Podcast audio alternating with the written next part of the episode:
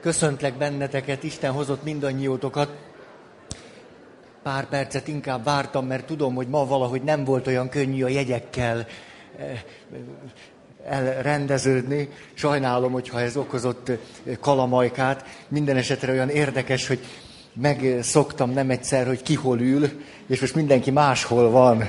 És, és nézem, olyan tényleg furcsa ez, hogy milyen megnyugtató tud lenni. Hogy néha valahova nézek, és tudom, hogy ki ül ott, és te majdnem ott ülsz, Zoli, mint hol múltkor. Te itt ültél múltkor. Na, szóval, tényleg megnyugtató tud lenni, hogy tudom, hogy valakire nézek, és akkor ott van. Na, na, te is pattogsz. Jó, Réka is megvan. Na jó, örülök nektek. Gyerünk, csináljuk. Szóval, följogosítottság, grandiozitása téma. Tudjátok, mennyire nem szeretem, hogyha idegen szavakat használok.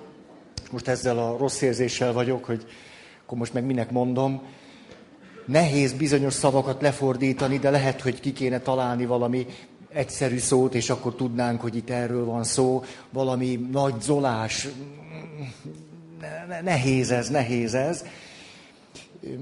Minden esetre ez a tizedik sémánk, és ennek a sémának, tehát egy hiedelem világnak, ami érzésekből, gondolatokból, emlékekből, fizikai testi állapotokból tevődik össze, és hozzájuk kapcsolódó, rájuk választ adó cselekvés módokból, ebben a hiedelem rendszerben és világban, éppenséggel magunkat olyan valakinek éljük meg, akinek előjogai vannak aki különb, mint a többi, aki megtehet olyasmit is, mint amit más nem tehet meg, akinek természetes az, hogy, és ennek a hátterében láttuk, alapesetben ez a feljogosítottság, grandiozitás, hiedelem világának a hátterében tulajdonképpen azok a gyerekkori események, történések állnak, amelyekben valaki számára nem szabtak megfelelő határokat,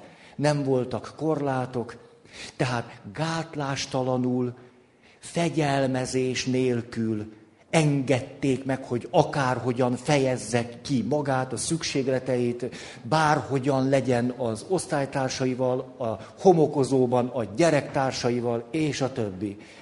És amikor valaki megszokta azt, hogy gyerekként is, sőt ebben nőtt bele, gyertek nyugodtan még itt, szerintem ide előre ülhettek, nem volt könnyű ma, igen, az is lehet tényleg, gyertek, üljetek be valahova, most mindegy már, hogy hova szól. Azt gondolom, üljetek be nyugodtan.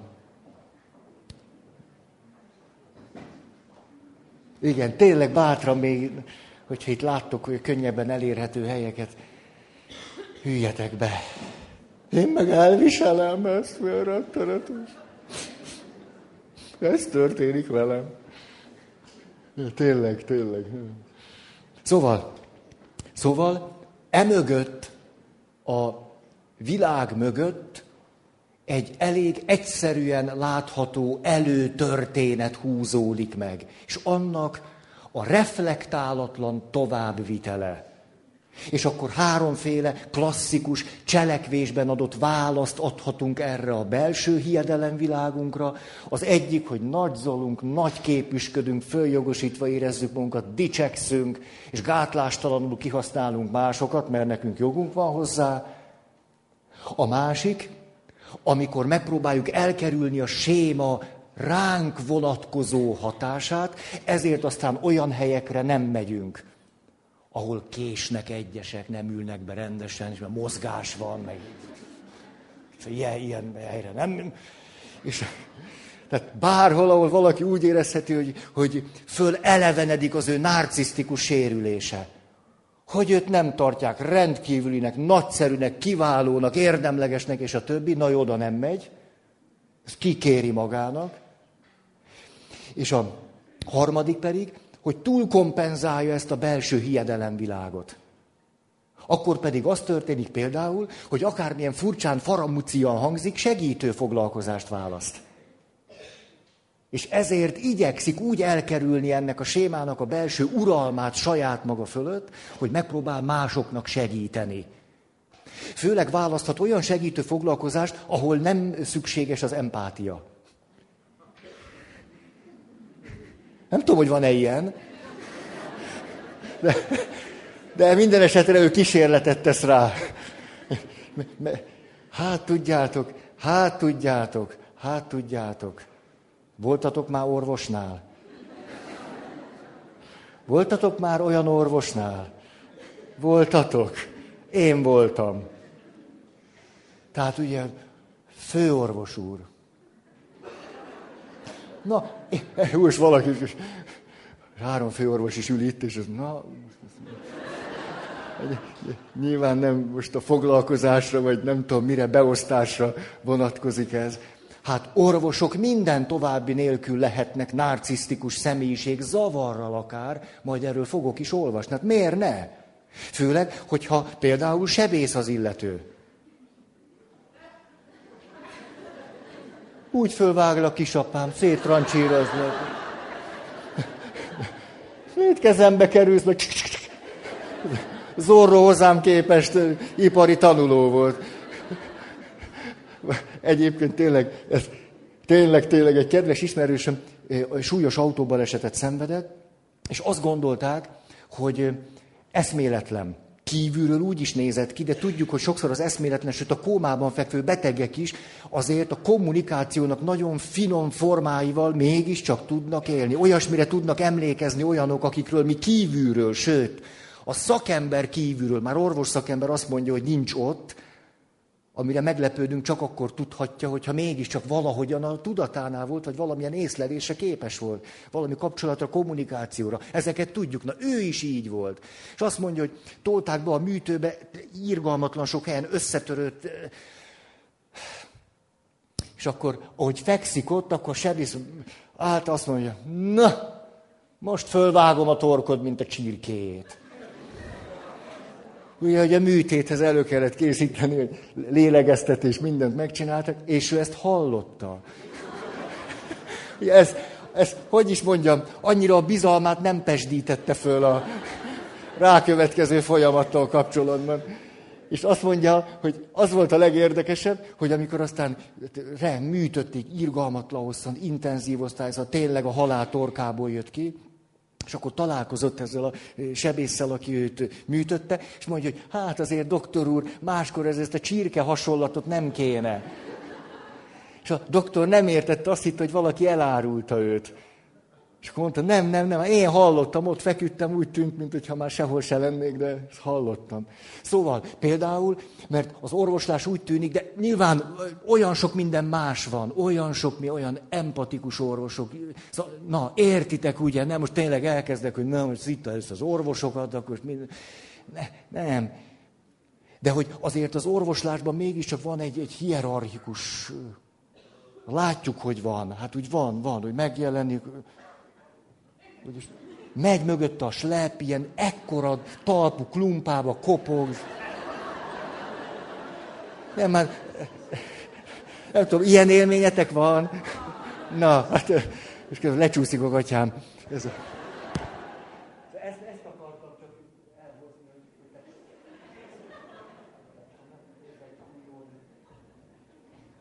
Szóval, hogy, hogy miért ne választhatna segítő foglalkozást olyan valaki, aki egyébként narcisztikus sérüléssel él.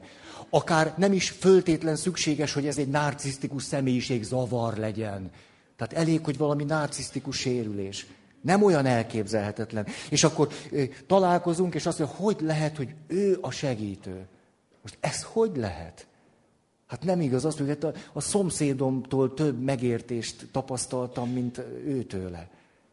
Nem egyszer, akkor narcisztikus sérülésnek a túlkompenzálásáról van szó. Bizonyos szempontból egy kísérlet a gyógyulásra, vagy az öngyógyításra. Probléma, hogyha nem történik semmiféle önreflexió erre a helyzetre és folyamatra. Na, igen. És akkor beszéltünk arról, hogy különböztessük meg azt, hogy valaki följogosítottság, grandiozitás sémával él, mert az egy viszonylag egyszerű helyzet. Gyerekkorban nincsenek határok, nincsenek szabályok, engedik, hogy gátlástalan legyen, és a többi, és a többi, és ez megy tovább, és akkor ő följogosítva érzi magát felnőttként. A narcisztikus személyiség zavar, most mondjuk így, de ez nem valami pszichológiai továbbképzés akar lenni, az egy picit cifrább eset, mert annak a hátterében valami más van, mégpedig a csökkent értékűség szégyenséma, és az érzelmektől való megfosztottság sémának az egyvelege. Ezért, aki olyan vaskosan narcisztikus, látjuk, hogy nem tud empatizálni, együttérzése szinte teljesen képtelen, de például, ami még szintén nagyon jellemző rá, ez meg is jelenik a cselekvésében, hogy bűntudatot se nagyon él át. Ezért is tud olyan gátlástalan lenni. Hát ha jönne neki a bűntudat, akkor, de nem jön neki. És ti, mondjuk valaki egy narcisztikus személlyel kezd el találkozni, vagy randizni, vagy kóstolgatja őt, hogy jó lesz-e férnek, vagy feleségnek, és hogy benned az van, magadból kiindulva, ha te máshogy vagy sérült, hogy, hogy hát már most biztos rosszul érzi magát. Vagy biztos majd akkor este bocsánatot kér. Vagy na jó, hát ha nem is este látszik, hogy majd reggel jön, akkor reggel, akkor kialussza magát, és nem. És többek között azért sem, mert nincsen bűntudata. Másmilyen érzései vannak, majd erre térjünk ki, csak na. Tehát a narcisztikus zavarnál tehát nem olyan egyszerű a képlet, mert ott arról van szó, hogy ez a senki vagyok, semmi vagyok, nulla vagyok, értéktelen vagyok, szerethetetlen vagyok, nem számítok, nem figyelnek rám. Ennek a sémának, a belső hiedelem világának a túlkompenzálása történik. Tehát az maga egy túlkompenzálás. És hogyha az illető elmegy segítő foglalkozásnak, akkor a túlkompenzálás túlkompenzálja. És hogyha egy olyan házastársat választ magának, aki maga is narcisztikus, hogy rajta keresztül mégiscsak kapcsolódjon valaki nagyon fontos emberhez, akkor a túlkompenzálás túlkompenzálásának a túlkompenzálásával él. Érthető volt ez? Nem? Még egyszer? Ne, ne semmiképp. De, de pedig erről van szó. Na, aki a gyorsabb fölfogású értette. A lassabb fölfogású hallgatóságnak üzenem, nem volt érdekes ezt érteni. Nem, tehát most nagyon magunk között szólva, nagyon büszkék egyesek magukra, hogy ők értik. Nem számít. Nem ez a lényeg. Na szóval. De minden esetre tényleg erről van szó. Mondjuk ez a példa jó mutatja, hogy azért az, az emberi léleknél ne, nem mindig olyan egyszerűek a dolgok. Mikor valaki, na, önismeret, és akkor a túlkompenzálás, túlkompenzálásnak a túlkompenzálásában vagyok a társkapcsolatomban, hm. az nem úgy, hogy elmegyek egy segítőz 20 percre, mondja már két jó tanácsot. Hát mire az ott fölfejtődik. Ja, hogy ez, ez van. Jó? És akkor még ehhez kapcsoltuk azt is, hogy visszatérek a grandiozitás és följogosítottság klasszikus esetéhez, sémájához, annak van egy alesete. És ne, Tényleg nem akarlak fárasztani titeket, mert mindjárt kigyógyulok ebből. Csak van bennem tényleg egy szándék, hogy na, hogy, hogy akkor úgy vagyok, hogy na, ez most értitek, és akkor jól vagyok, nem tudom miért. Lehet, hogy erről le kéne szoknom. Értitek, nem értitek, mindegy nekem. De tényleg, szóval ez az aleset pedig arról szól, hogy megvan ez a csökkent értékűség szégyen, de közben ahhoz nem annyira az érzelmektől való megfosztottság társul, hanem sokkal inkább az alkalmatlanság függőség séma. Ezért aztán ő egy olyan valaki lesz ebben a sajátos följogosítottság, nagyzolás belső világában, hogy teljesen természetesnek tartja, hogy róla gondoskodnak. Tehát ő nem az a függőségben élő valaki, aki szenvedve, nyomorultan próbál valami picihez hozzájutni. Nem ez a valaki, aki, aki mindent megtesz azért, hogy valaki segítsen neki, hanem halál magabiztossággal megy, és azt mondja, hogy neked az a dolgot, hogy az ő utazását finanszírozd. Ez lehet egy BKV egy, meg lehet New York oda-vissza. Ez már most csak éppen helyzet, helyzet kérdése. És hogy etesd őt, és az kifizesd, és a számlát, és az a legtermészetesebb. Hogy? Mert emlékeztek itt az alkalmatlanság függőség sémánál arról volt szó, hogy valaki az alapvető élet vitelére érzi magát alkalmatlannak, ezért fontos neki valakibe kapaszkodni, majd aki segít neki kiporszívózni, megkeresni a kanalat, a villát, a kést, és... De hogy itt nem azt látjuk, hogy ő, mint hogyha az alkalmatlanságtól szenvedne, hanem azt attól szenved, hogy téged alkalmasnak tart arra, hogy érte dolgozzál és éljél. És ez természetes számára. Ez volt a nagy kép, és akkor bele fejeseltünk abba, hogy na nézzük akkor meg, hogy tulajdonképpen miért is, miért is vonzó egy narcisztikus személy. Mert hogy azt gondolnánk egy ilyen személytől mindenki eleve óvakodik, és egész nyilvánvaló számára, hogy na, jobb lesz vele vigyázni.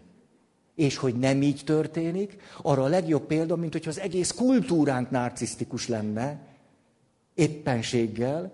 És ez volt az első pont, hogy egy magas társadalmi elfogadottság. Azt lehetne mondani azért, na, mert a narcisztikus személy elegáns gazember.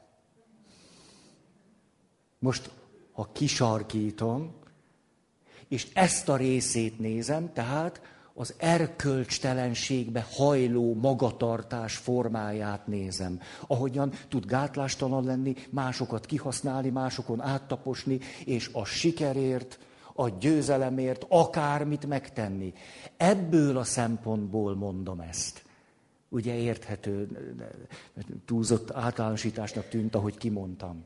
Tehát ebből a szempontból ők nagyon könnyen stílusos gazemberek. Tehát azok a valakik, akik elegáns ruhába járnak, megtanultak zongorázni is, legjobb helyeken forognak, mit tudom én milyen körökben, és közben gátlástalanok. Hanvas Béla is zseniálisan írt erről, azt mondta, a 20. században beköszöntött a baba arcú gyilkosok kora.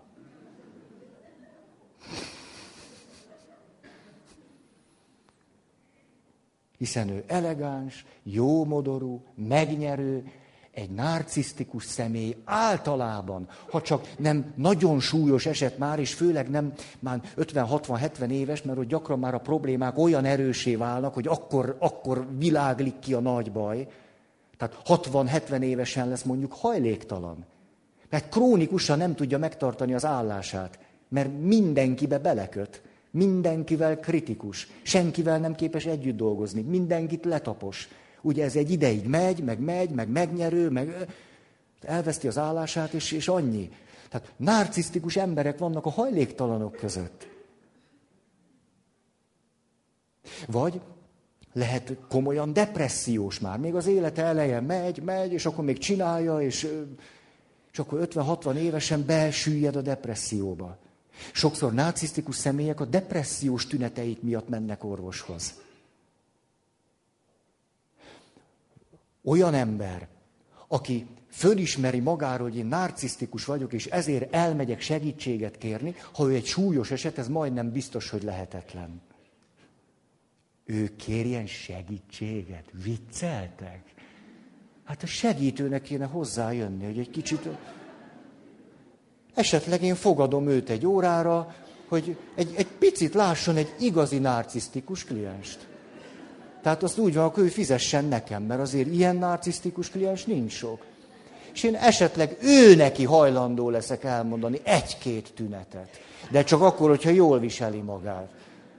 Nem a narcisztikus személy nem megy el segítőhöz. Sokszor, sokszor éles szemmel figyeli, hogy a segítő mikor ront. És akkor fél óráig erről megy a téma hogy valamit elfelejtett, valamire rosszul emlékezett, vala... hiszen elevennyébe vág az, hogy ő magát egy segítőhöz képes lássa. Ez pont ellentétes azzal, ami számára elviselhető. Tehát az első pont így volt, hogy Társadalmi, kulturális elfogadottság.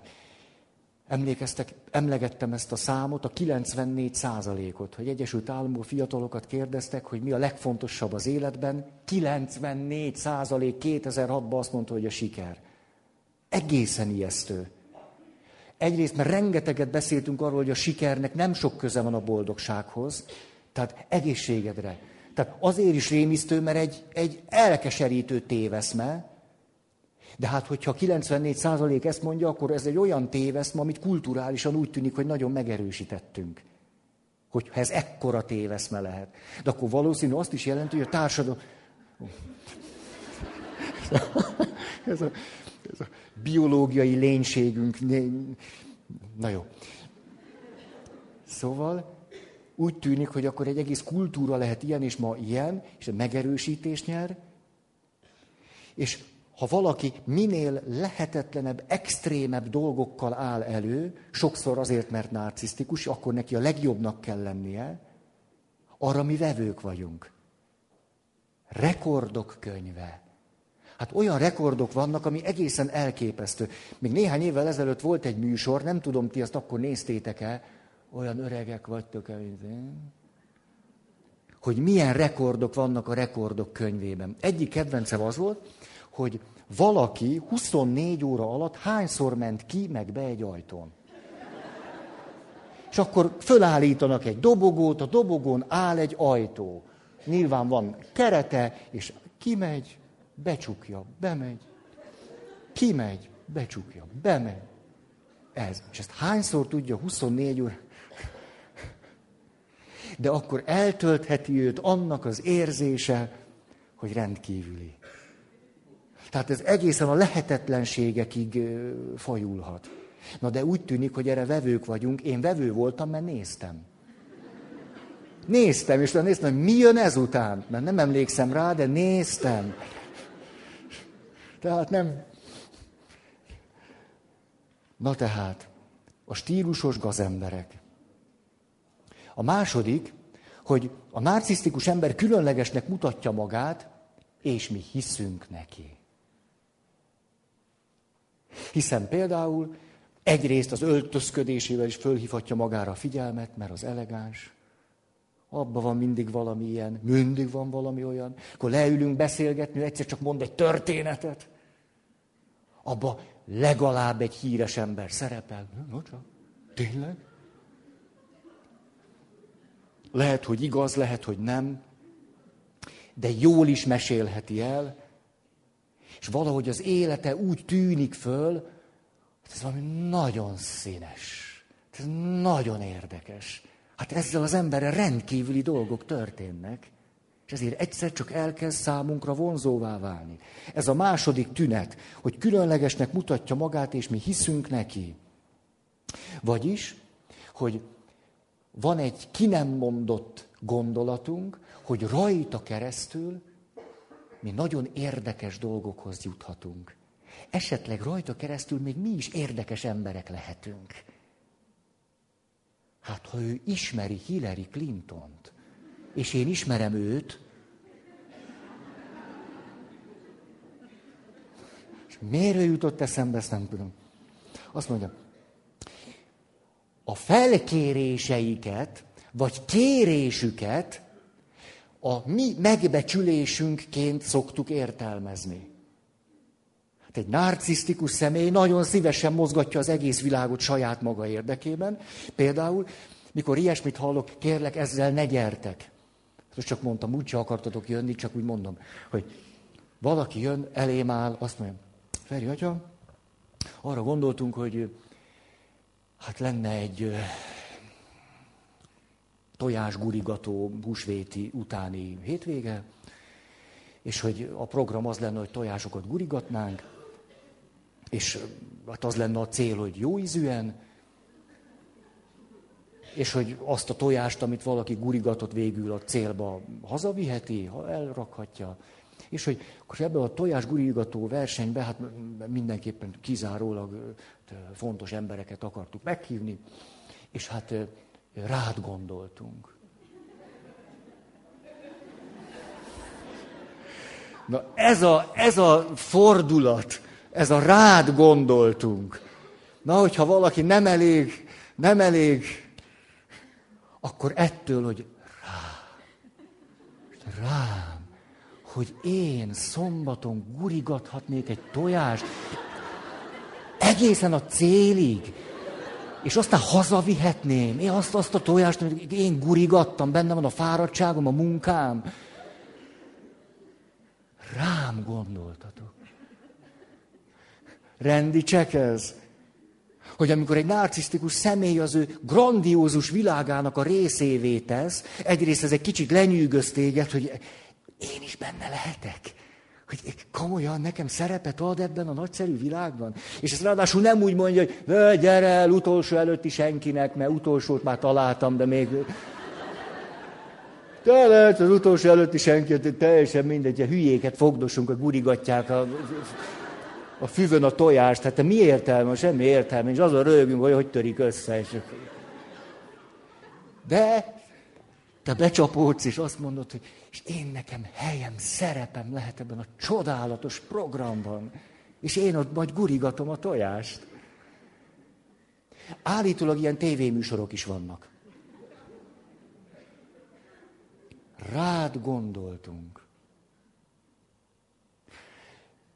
Tehát a következő pont így szólt, hogy kérésüket, felkérésüket a mi megbecsülésünknek, értékelésünknek tartjuk.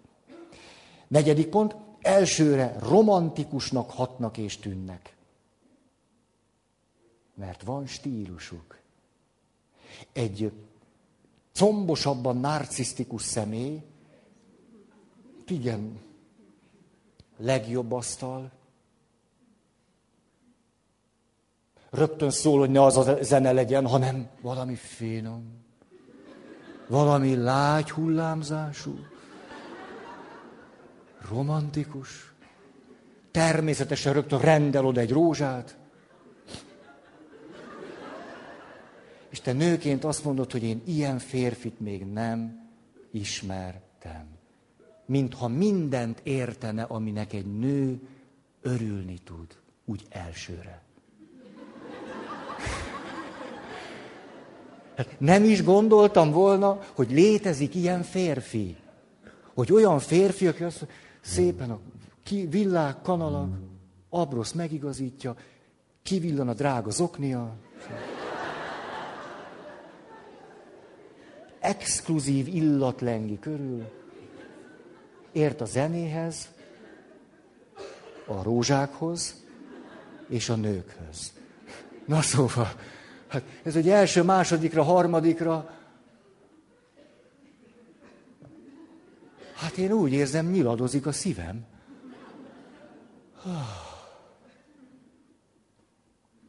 Nem tudom, érthető, amiket mondok, vagy csak plastikus?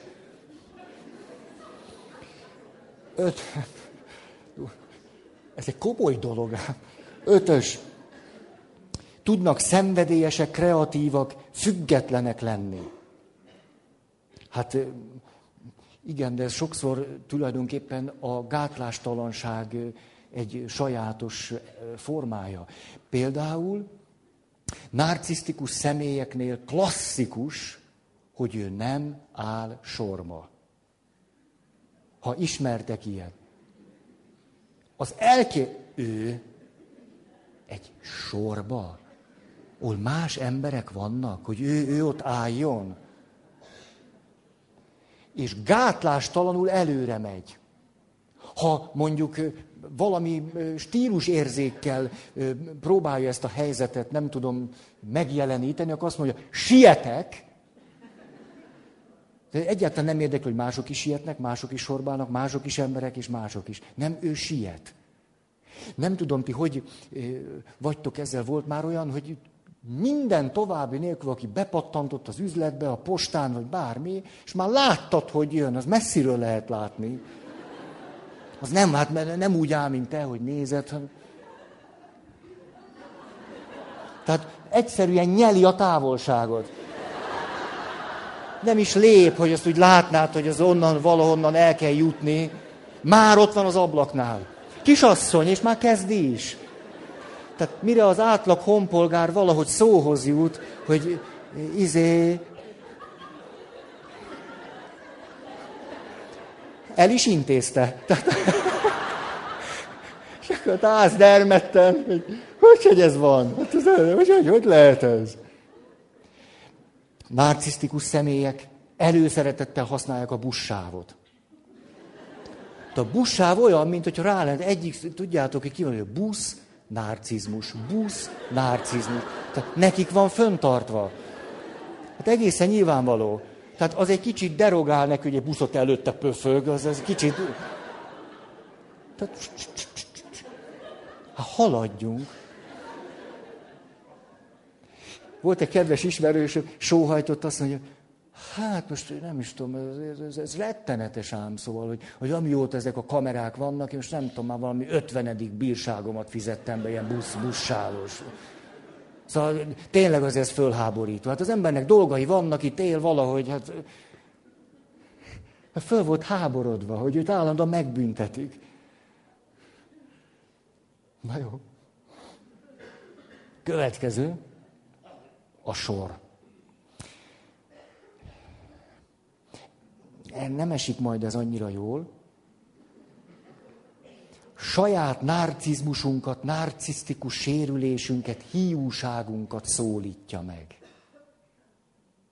Hogy mellette azok, akik nem érzik magukat valakinek, na mellette valakinek érezhetem magam.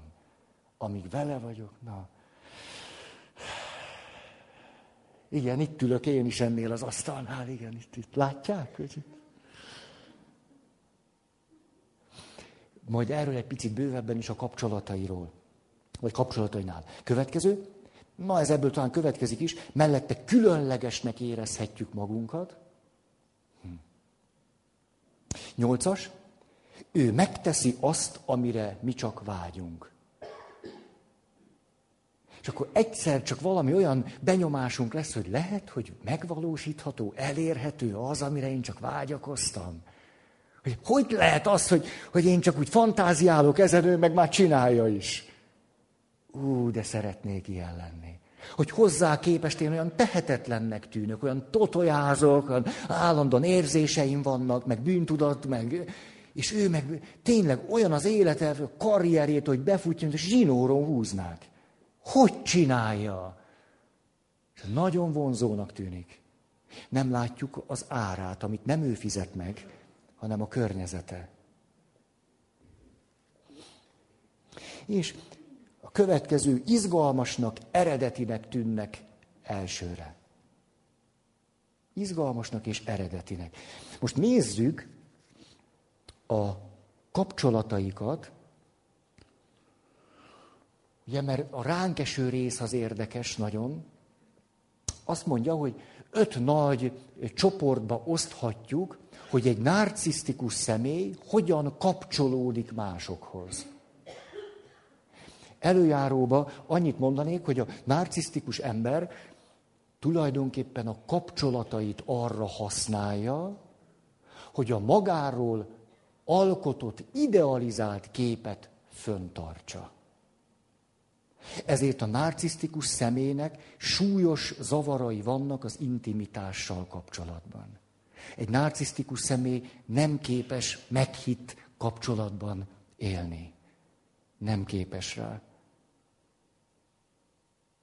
És amikor valaki egy narcisztikus személy partnere, vagy kezd a partnere lenni, vagy akkor ott van ez a vágy, hogy na majd, de a narcisztikus személy erre nem képes.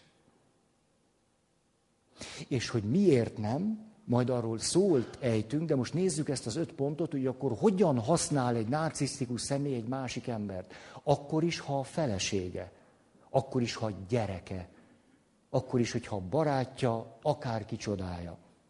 Az első, hogy olyan személyeket keres, és arra tartja őket, hogy csodálják őt hogy elismerjék, hogy rajongjanak ért, hogy fölnézzenek rá, hogy dicsérjék, hogy dicsőítsék. Erre használja ezeket az embereket, akikkel kapcsolatot tart. Annyira, hogy egy narcisztikus személy hihetetlen gyorsan dobhat emberi kapcsolatokat.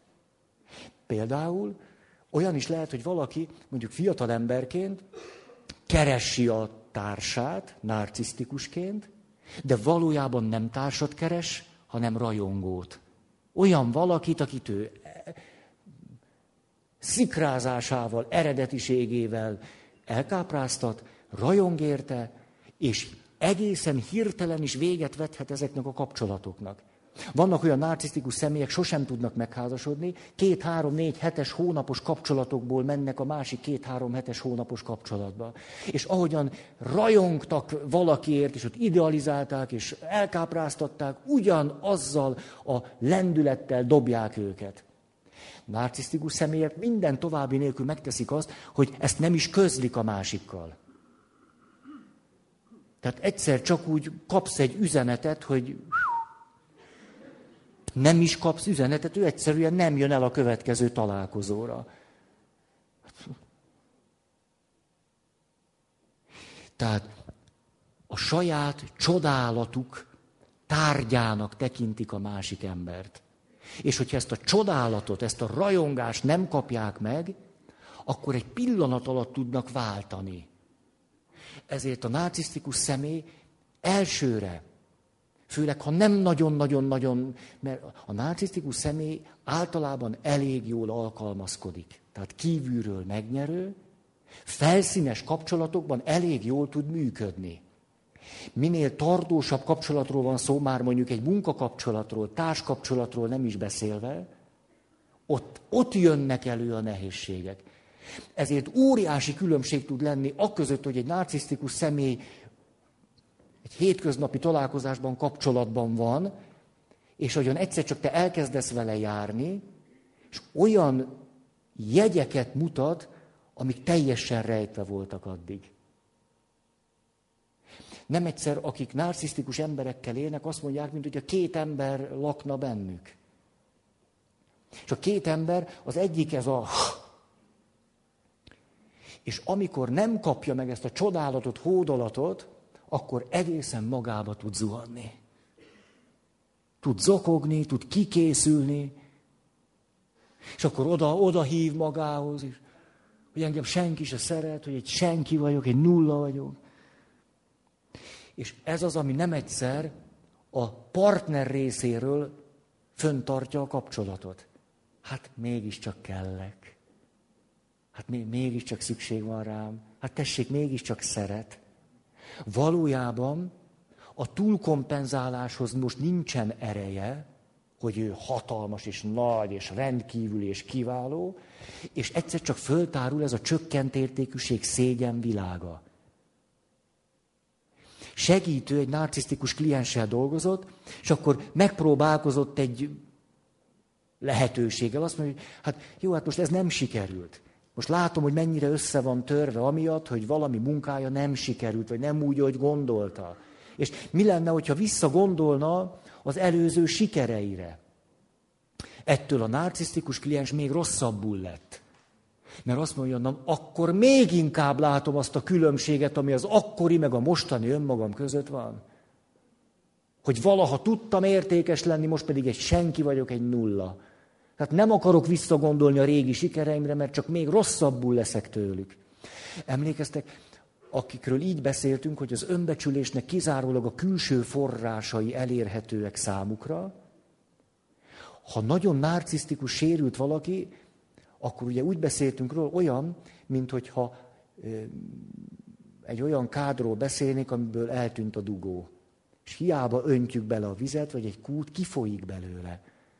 Tehát hiába dicsértük őt, ismertük el, szerettük, egyszer csak lenullázódik minden, és két perc múlva, mintha nullán állna. Szinte nem, ép, nem is az, hogy szinte minél súlyosabb a helyzet, annál kevésbé építhetünk bármire, ami addig történt.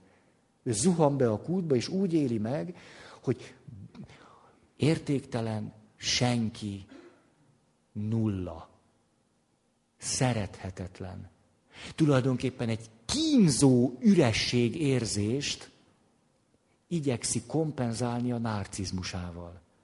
Tehát egy narcisztikus személy belül, ahol sérült, nagyon rosszul van. Egyedül van. Szeretet hiány, megértés, együttérzés hiány, annak a hiány, hogy ő fontos lenne, értékes lenne, jó lenne, hogy élne, és a többi. De ez annyira nyilván elviselhetetlen belső állapot, hogy inkább azonosul az idealizált önmagával. És ameddig tud vele azonosulni, és ezt megjeleníteni, addig viszonylag jól van, és amikor ez összetörik, akkor nem rosszul lesz, hanem halálra válik. Akkor úgy érzi, hogy vége mindennek, az a megsemmisülés. Tehát érthetjük, hogy miért tartja fönn ezt a képet, és miért is tud annyira gátlástalan lenni. Mert belül nem akarja megélni azt az üresség és semmiség érzést, ami ilyenkor őt eltölti. Tehát miközben egy narcisztikus személlyel nem könnyű lenni, néha egészen elviselhetetlen vele lenni, a közben ő belül egyébként egy szenvedő lény. Kétség kívül. Na tehát ez volt az első, hogy azért tartja fönn a kapcsolatait, hogy őt csodálják, dicsérjék, dicsőítsék, méltányolják, elismerjék, és a többi. Második. Azért tart fönn kapcsolatokat, akár a házastársával való kapcsolatát is, hogy valakiket lenézhessen, megvethessen, gyűlölhessen, lekicsinyelhessen, becsméreljen, szíthasson. Ez számunkra elképzelhetetlen, nem? Hogy valakinek az egy nagyon sajátos érdeke, most így mondom, hogy legyen biztosan mellette valaki, hogyha este hazamegy, valakibe bele lehessen kötni. Ő nem válik el. Miért válna? Hazamegy és pocskondiázza a másikat. Olvastam egy könyvet, valamelyik fejezete arról szól, hogy, hogy olyanok, akik narcisztikus házastársal éltek, számolnak be arról, hogy a házastársuk hogy hívta őket. Nehogy megbántódjatok ezen, idézőjelben a kedvencem, amit egy házastársa házastársának mond, hogy te undorító véglény.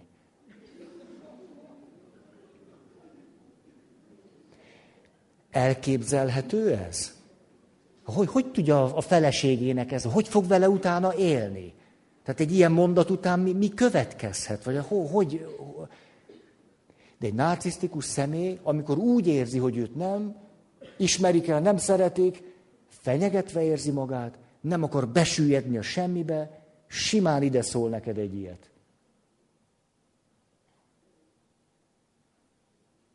Tehát a második ok, ami miatt narcisztikus személyek kapcsolatot tarthatnak, beleértve a leg, számukra legszorosabb kapcsolatot is, ami nem meghitt kapcsolat, hanem ilyen, hogy másokat szídjanak, kritizáljanak, becsméreljenek. Emlékeztek erre, hogy a, az önbecsülés hiányában leszünk kritikusak másokkal, és hogy az önbecsülésnek egy pici valami talajához jussunk, hogy ne süllyedjünk el, ezért összehasonlítjuk magunkat másokkal, és ebben az összehasonlításban arra törekszünk, hogy mások legyenek a vesztesek. És akkor, na, hozzá képest én.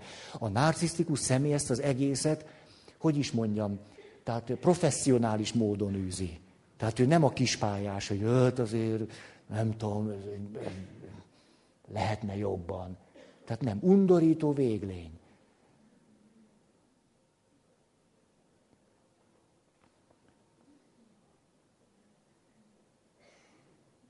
Három. Azért tartja fönn a kapcsolatait, hogy találhasson valakit, akiben a maga negatív tulajdonságait utálhatja.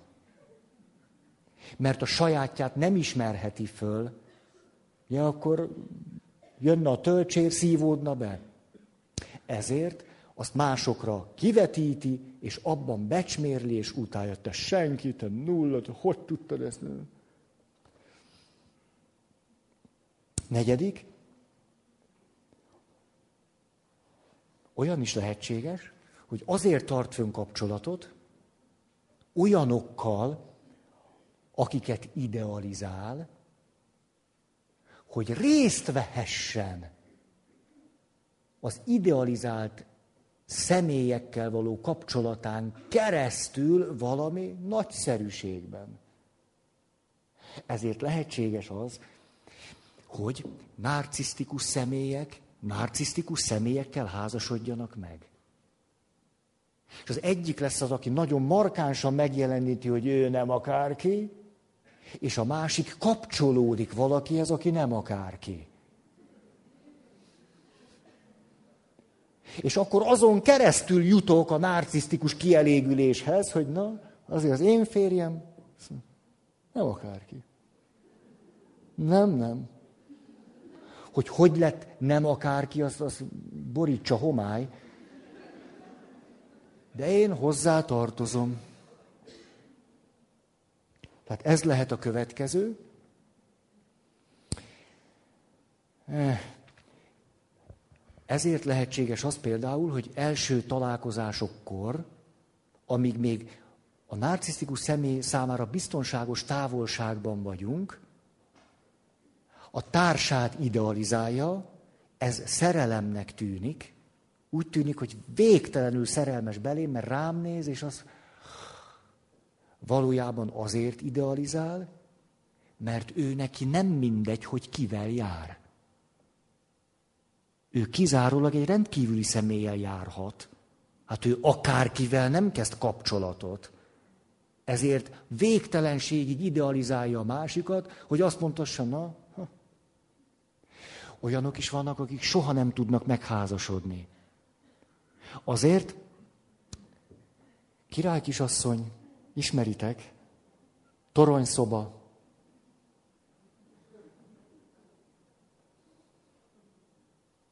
Hol egy kérő?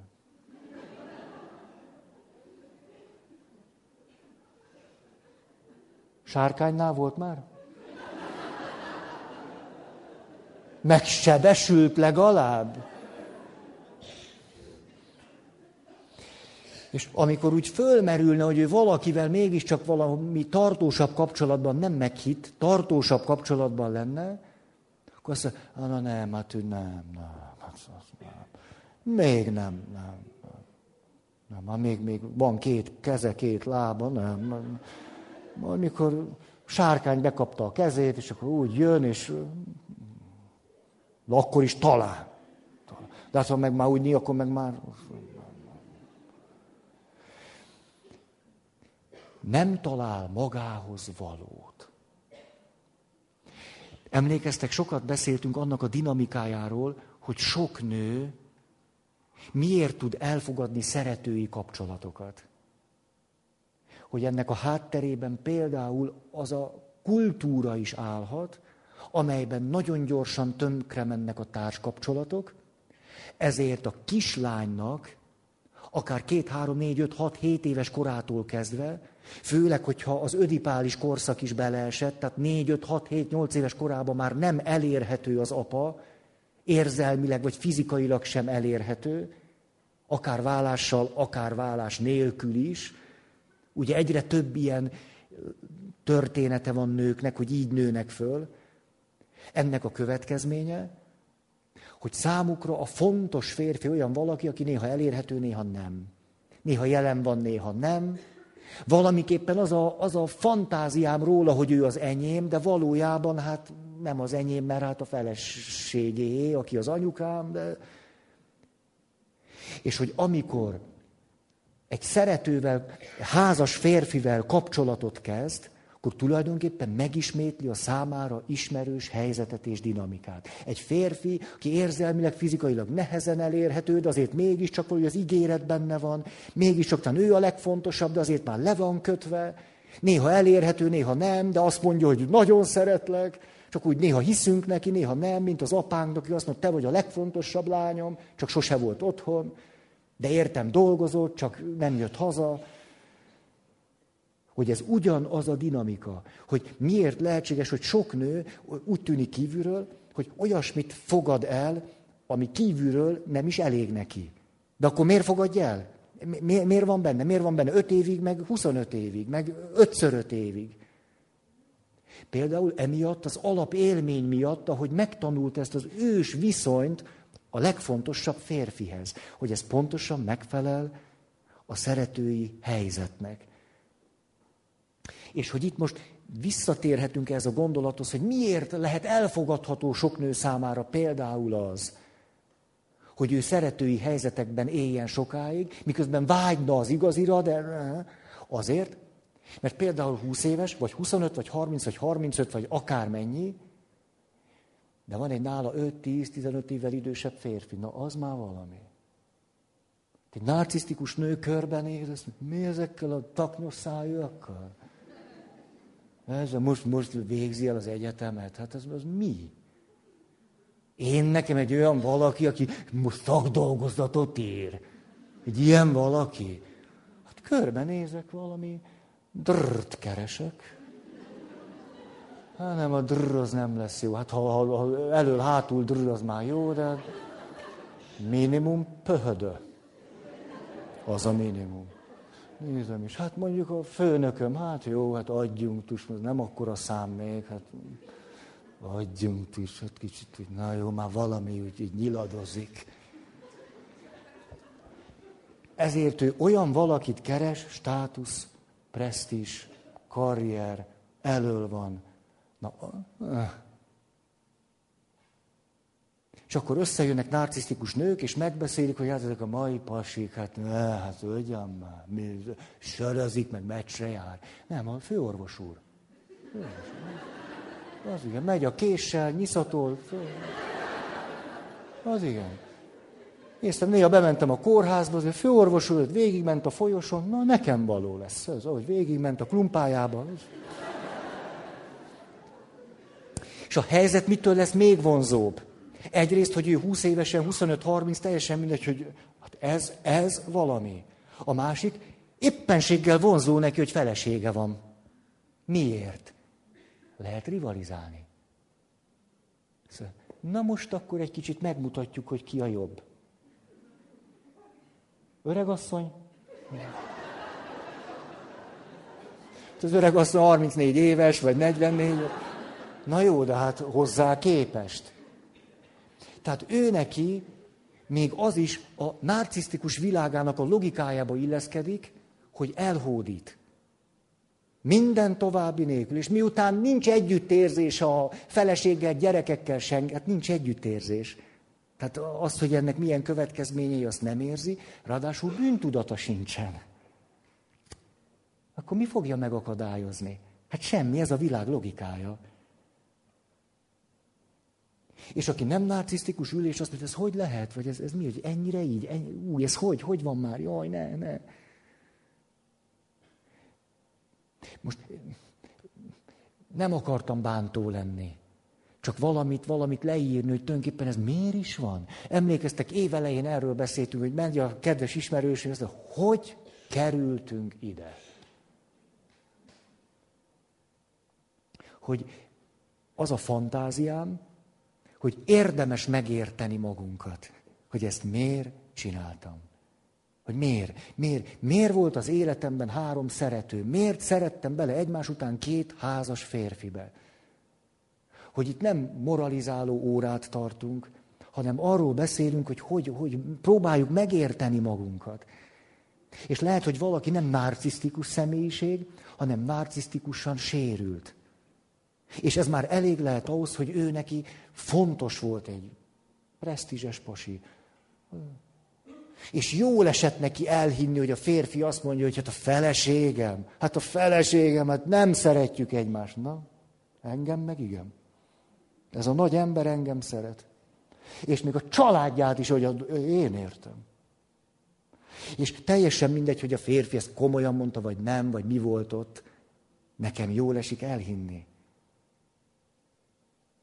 de ettől nem lesz, nem lesz boldog, nem lesz jól, és esetleg eltelik öt év, vagy 25, és azt mondja, mi, hogy kerültem ide? Hogy van az, hogy most akkor...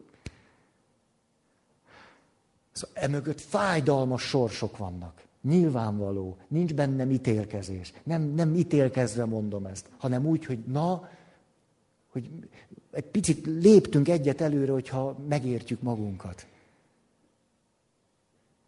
Tehát ezért egy narcisztikus világban, mm, mm, mm, nem is folytatom,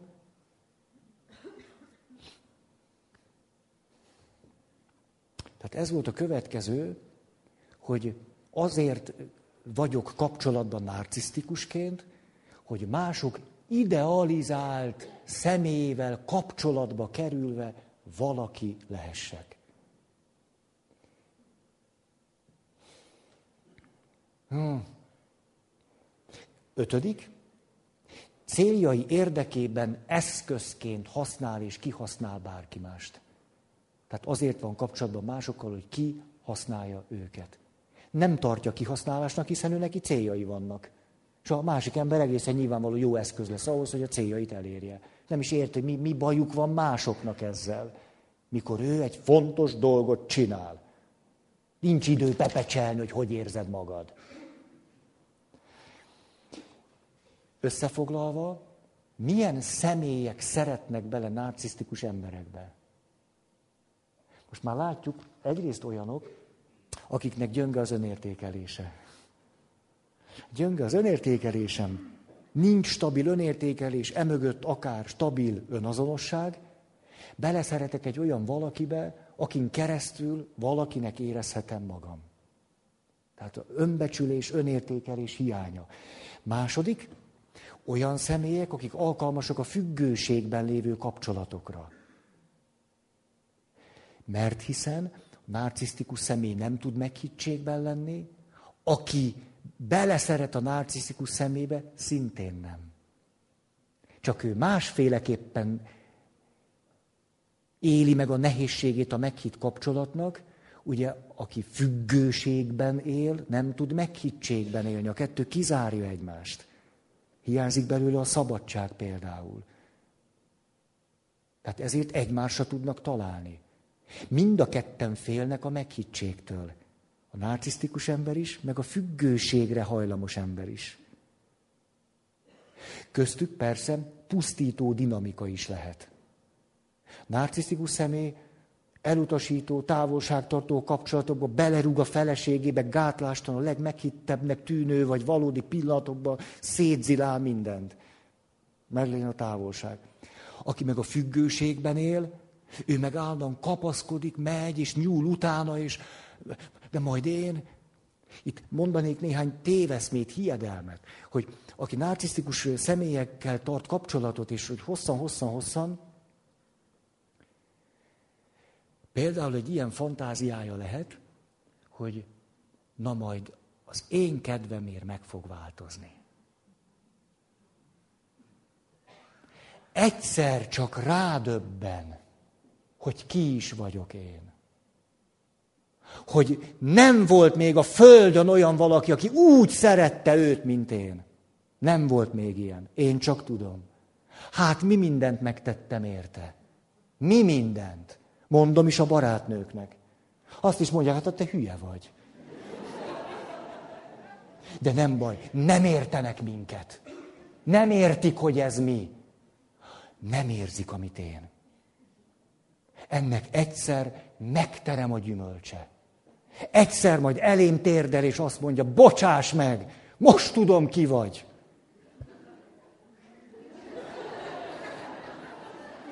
Soha. És erre lehet várni, vágyni végtelenségig. Ha jó kislány vagy, csak függőségre hajlamos, akkor te őrlődsz. Ő nem őrlődik őrlődsz. Nem, nem, valami, nem, nem, nem szeretem eléggé. Hát, hát biztos velem van a baj.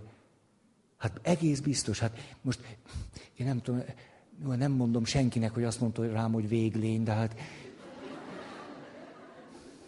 Hát valami igazsága csak kell, hogy legyen. Hát va- valami kell, hogy bent valamit nem csinálok jól. Hát vissza tudok emlékezni az első randinkra, arra, hogy hát nem, nem egy rossz ember, nem, nem, nem, nem. Én, én tudom, hogy néha olyan, olyan kiszolgáltatott, olyan kis gyerek, olyan kis, tényleg úgy, úgy, úgy tudom sajnálni, hogy az én, az én karomba zokogott nem egyszer. Hát lehetett, nem, valamit nem csinálok jól, valamit, valamit. Hát mégiscsak én vagyok a nő, tehát én, én bennem van együttérzés, én rá valamit, valamit tudnom kéne, mit nem tudok, mit, mit nem csinálok jól. Mit, és hát tényleg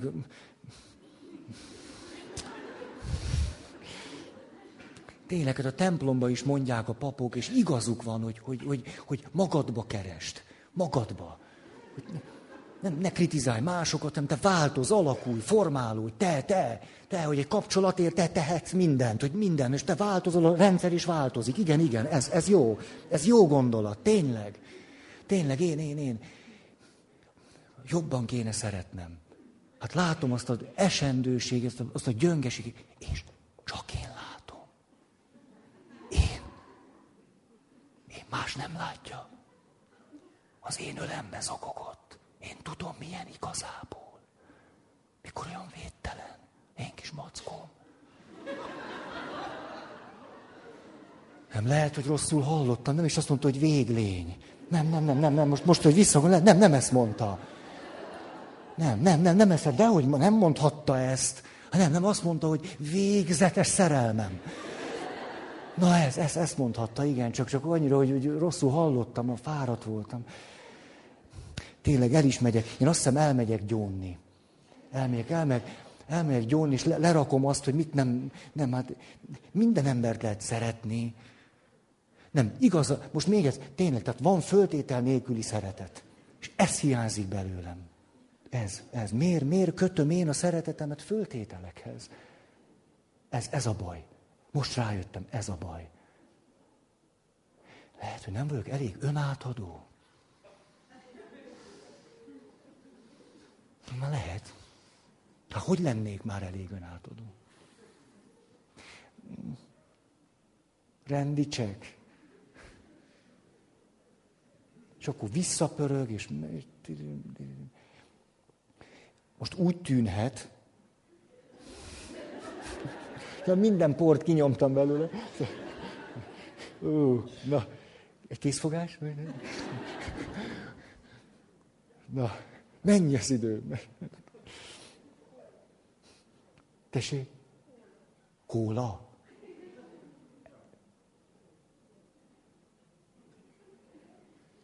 Kólába töröljem meg a kezem? Nem értlek titeket, na. Na. Hogy ne volna lehetséges az, hogy valaki egy narcisztikus emberrel él? Hm. Nem mindegy, hogy szabadon élek egy narcisztikus emberrel, vagy rabságban. Ez nem mindegy. Lehet tudatosan dönteni amellett, hogy együtt fogok élni, vagy együtt maradok egy narcisztikus emberrel. Ez lehetséges. Csak nem mindegy, hogy ezt én tudatosan vállalom-e, kigyógyulok a ifjú női naivitásomból, a saját rejtett narcizmusomból, a saját, saját, saját, és akkor például egy csomó mindent, amit egy narcisztikus személytől el lehet szenvedni, azt már nem szenvedem el tőle. Például azért, mert már nem veszem magamra, hanem azt mondom, na, hm, a narcizmus szólt belőle. Teljesen más, hogyha ha ezt szabadon tudom vállalni, és hogyha kiszolgáltatott nyomorúságban vergődök. Az, hogy valaki egy narcisztikus emberrel éljen, és ott szenvedjen képkapura, és közben ne lássa, hogy mi történik vele, az nagy nyomorúság. Nagyon nagy nyomorúság. Ú, de nagy. Na. Na. Igen. És a harmadik nagy csoport, akik előszeretettel szeretnek bele narcisztikus személyekbe, erről már most sok szó esett, akik maguk is narcisztikusan sérültek. Csak ő náluk talán ez a sérülés kevésbé látványos. Ők inkább a kapcsolódással élik meg ezt a sérülésüket. Csak ez a különbség. Ezért az kevésbé föltűnő. Na, igen. Írjuk most le, most az, az megmondom, mi zavar, hogy olyan nagyon negatív ez, ugye, hogy mondjuk és mondjuk és mondjuk, majd nem szeretek állni negatív Vagy tudjátok mit? Nem is. Ha, megvan. Megvan. Elolvasom egy narcisztikus személy esett tanulmányát. Elhoztam nektek, DSM. Itt nem csak a leírás van, hanem mindenhol egy esett tanulmány is. Hallgassatok meg akkor egy szép esetet.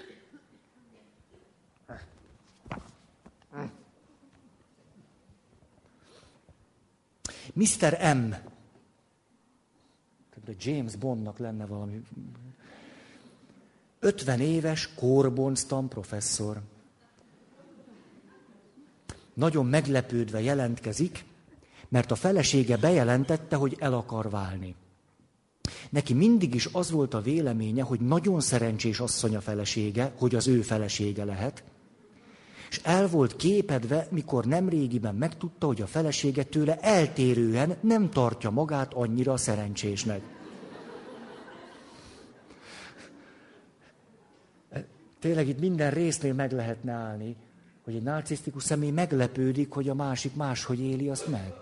Na, Felesége adott neki még egy esélyt, föltéve, hogy terápiára megy. Ő csak azért jön, hogy megnyugtassa a feleségét. Mivel úgy gondolja, hogy vele semmi probléma nincs. Az első ülés első 15 perce alatt bőséggel elárasztja a terapeutát saját teljesítményének példáival. Ő volt a legifjabb, aki azon az orvosi egyetemen végzett, felsorolja a díjakat, melyeket nyert, publikációit, mesél a hatalmas házról, a város legszebb részén fekszik, arról, hogy egyszer találkozott John Kennedyvel, valamint csodálatos utazásairól, Isten háta mögötti helyekre, exkluzív nyaralásairól. Elmondása szerint olyan sokat nyújtott a feleségének, és olyan keveset kért tőle, hogy érthetetlen számára a házastársa elégedetlensége. A terapeuta részletesebb kérdezésére ugyanakkor egyértelműen kiderül, hogy minden teljesítménye ellenére Mr. L, Mr. R felesége hajt végre minden nemű teendőt a kapcsolatukban. Minden házastársi munkát ő végez, ő kezeli az anyagiakat, a levelezést, ő szerezte meg Mr. M által óhajtott utazások részleteit. Mr. M megköveteli, hogy a háza legyen pompásan bebútorozva, kifogástalanul rendbe tartva, tisztán, és bár elismeri, hogy felesége tiszteletre méltó munkát végez körülötte, azonban úgy beszél erről, mintha ez puszta kötelessége volna. Mr. M elmondja, hogy munkája során nem tudja megtartani titkárnőit, és hogy a vele dolgozó ifjabb kollégák gyakran elhagyják a részlegét. Egy alkalommal meghallotta, hogy valaki elviselhetetlen seggfejnek minősítette. Látjátok, ilyen a szakirodalom? Ezeket a problémákat a féltékenységnek tulajdonítja, és annak, hogy ezek a kollégák nem elég tehetségesek, vagy dolgosak ahhoz, hogy megfeleljenek az ő elvárásainak, és hogy lépést tartsanak az ő eredményeivel. Mérgesen állítja, hogy már rég tanszékvezetőnek kellett volna kinevezni, mivel szakmai teljesítménye sokkal magasabb szintű, mint annak a személynek, akit végül is kineveztek. Min, na, Mr. R. szerint őt csak azért mellőzték, mert egyes kollégái az orvosi egyetem vezetőségében féltékenyek rá, és mert jelenlegi tanszékvezető bizonyos kapcsolatokat vett igénybe annak érdekében, hogy megkapja az állást. A terapeuta kiválasztása során Mr. R. eleve visszautasította az első két általa fölkeresett szakembert, mivel nem voltak eléggé képzettek, illetve gyakorlottak. Végül a pszichiátriai tanszék vezetőjéhez leereszkedett, de csak azután, miután megbizonyosodott afelől, hogy a téma jól ismert szaktekintéje.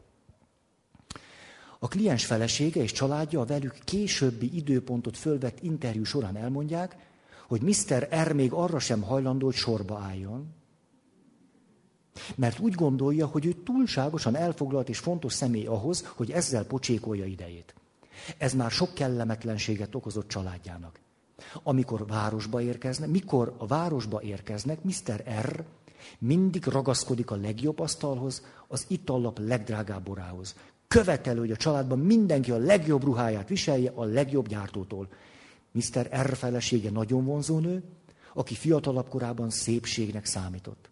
Azt mondja, hogy a férje mostanában állandóan azt erőlteti, hogy varrassa föl az arcát, festesse be a haját, tegye szépé a mellét, és általában tegye magát még vonzóbbá.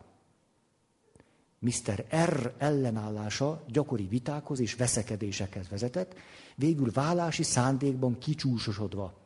Arra panaszkodik, hogy férje nem valós személynek tekinti, hanem egy szép tárgynak, amit ő birtokol, és amivel kérkedhet. Mr. R. két középiskolás korú gyermeke elmondja, hogy úgy érzik, sosem tudják őt boldoggá tenni. Noha jól tanulnak, számos tevékenységet űznek, osztálytársaik körében is népszerűek, folyamatosan azt az érzést kelti bennük, hogy az nem elég. A leges legjobbnak kellene lenniük mindenben, nekik kellene a foci csapat kapitányának és iskolai szépség királynőnek lenni. Mindketten úgy érzik, hogy még ha el is érnék ezeket az eredményeket, az még mindig nem lenne elég apjuknak. Amikor a terapeuta megbeszéli Mr. R-rel a családja érzéseit, ő ezt mondja, keveset kérek tőlük, és mégis panaszkodnak.